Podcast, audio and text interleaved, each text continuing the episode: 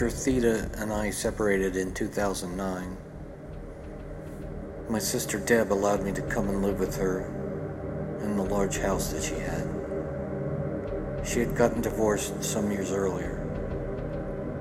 In her house was my mother and my sister's two children, Todd and Allie. The failure of my marriage, though not surprising, was devastating to me. My depression was deep and lasting. My fears and anxieties were getting worse, and I was taking more and more medication just to deal with the anxiety. After my divorce was final, I tried to date again using social media, dating websites. I had a lot of dates, but none of them developed into a real relationship. There were a few that lasted a couple months, one even six months. They all seemed to know who they were dealing with once they got to know me. It was hard to hide the kind of person I was until 2014 when I met Pam. Pam was different. She was five foot one with short dark hair and blue eyes and a great smile. We hit it off immediately.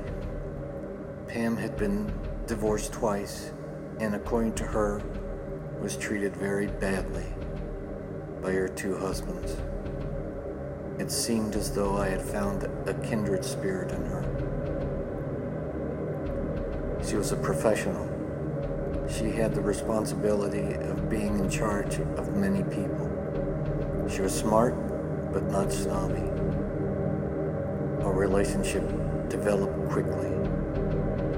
And within a couple months, I was living with her in her home with her 16 year old daughter, Nikki. Even though I was still wrestling with my demons, the situation felt right. I felt as if I belonged where I was with Pam and Nikki. I know Pam cared for me very much, and I cared for her.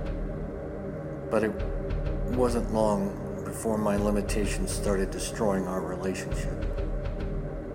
I took a job as a shipping clerk but my trouble sleeping was getting worse. Some days I would go to work with no sleep at all, or maybe an hour or two. I had a lot of responsibility in my job. It wasn't long before I was making mistakes, and it wasn't long before my boss got fed up with my mistakes. Even after warning me, I lasted about a year before I got fired. I tried to explain to Pam about my anxiety and my obsessions. I was still in therapy, and I begged her to go with me so she could understand what I was dealing with. But she had had enough.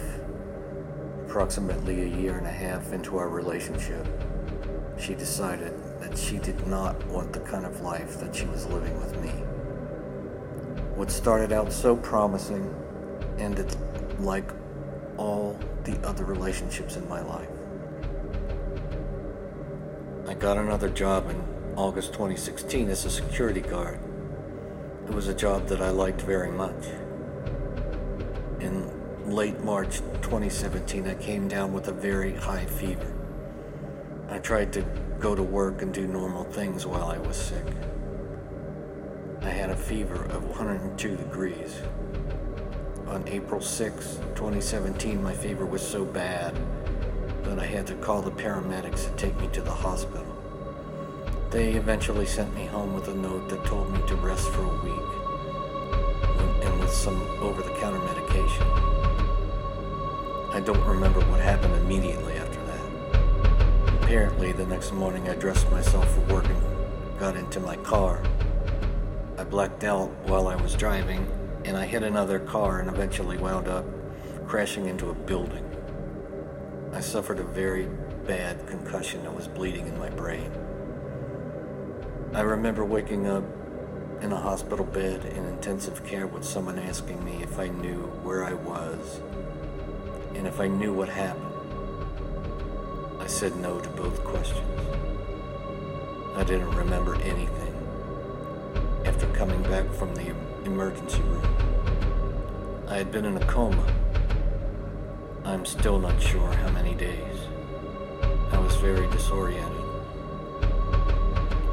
They told me that they discovered that I had an AVM in my brain, a tangled mass of blood vessels that did not form correctly. It had begun leaking blood and caused me to black out. They told me they did not know if they had to operate. Its location was in the memory center of my brain, so any operation would be dangerous.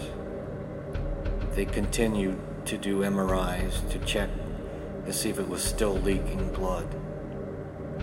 They're, they were able to stop it from leaking. After two weeks, I was released from the hospital. I was given more medication. It was anti seizure medication that I would have to take until further notice. They told me I would have to have an MRI once a year so they could determine whether the AVM was leaking blood. I went through physical therapy because the concussion left me severely dizzy and my speech was affected. I would have to learn how to walk and speak correctly again.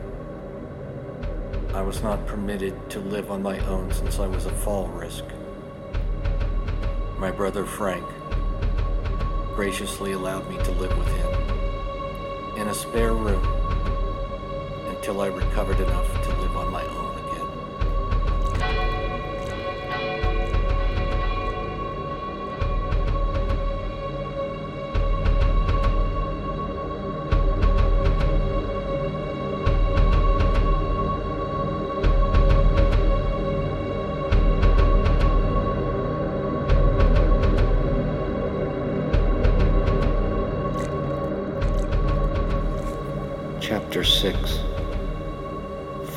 April 2017 until November 2017, I lived with my brother and his wife. They took care of me well. I continued to go to physical therapy. I got better physically, but mentally I didn't know how to cope. This was absolutely the last thing I needed. With all of my imagined obsessions, I finally had something that was very real and dangerous to my health. At this point, I was 62 and chose early retirement social security benefits.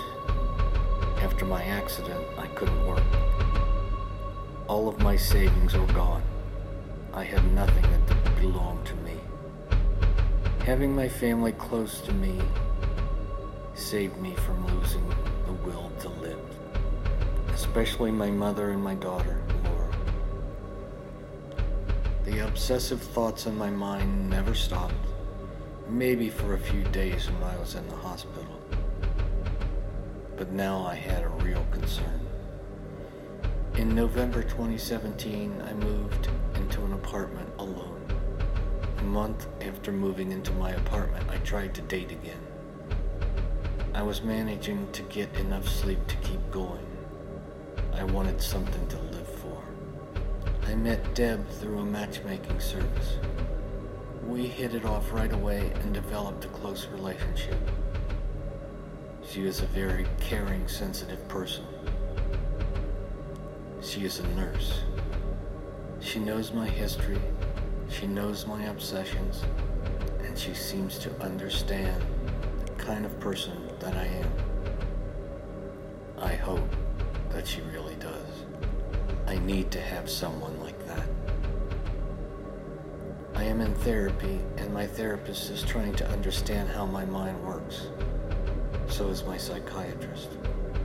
I am not willing to take most medications that are prescribed for this particular type of mental disorder because I do not want the side effects. Have taken so many of them and they have very horrible side effects for me. I can't take a medication that drugs me to the point to where I feel like a zombie. That is not the way I want to live the rest of my life.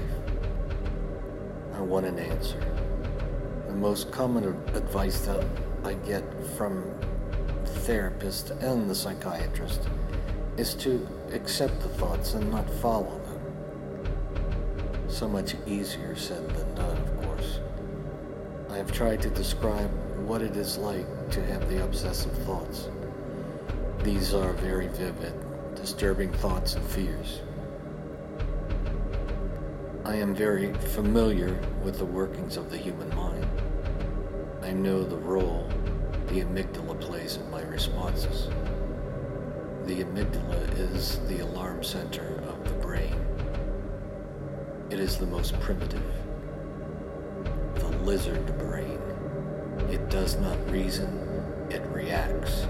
It reacts by sending an alarm. It says something is wrong. This feeling is stuck on almost constantly with my brain. It is like trying to ignore a very loud alarm bell or a very loud siren. If you hear a fire bell, you look for the fire. You try to smell for smoke. You look for the danger, but there is none. Still, the alarm keeps sounding. It is at this point that the therapist and psychiatrist will tell you to simply realize that there is no danger and to ignore the alarm. For those of us who hear this alarm constantly going off, we know you cannot simply ignore it. So they offer medication to help you ignore it. But the medication also keeps you from enjoying life. It dulls your senses. It takes away your ability to enjoy anything. And so, they will say this is the compromise you must make to this disorder. I cannot accept that as an answer. I need to search for something that will turn off these voices, these thoughts, this loud alarm in my brain. I am obsessed with the fear that I will become paralyzed completely. This is one of my main obsessions. Some of my fears and obsessions I have been able to overcome through the years, but this particular one will not leave me. Perhaps because of the accident. I know part of what I experience now is part of post traumatic stress disorder. It is a lot of unfortunate circumstances piled on top of each other. It is a mess that is getting harder to untangle. I don't know where to start pulling the thread.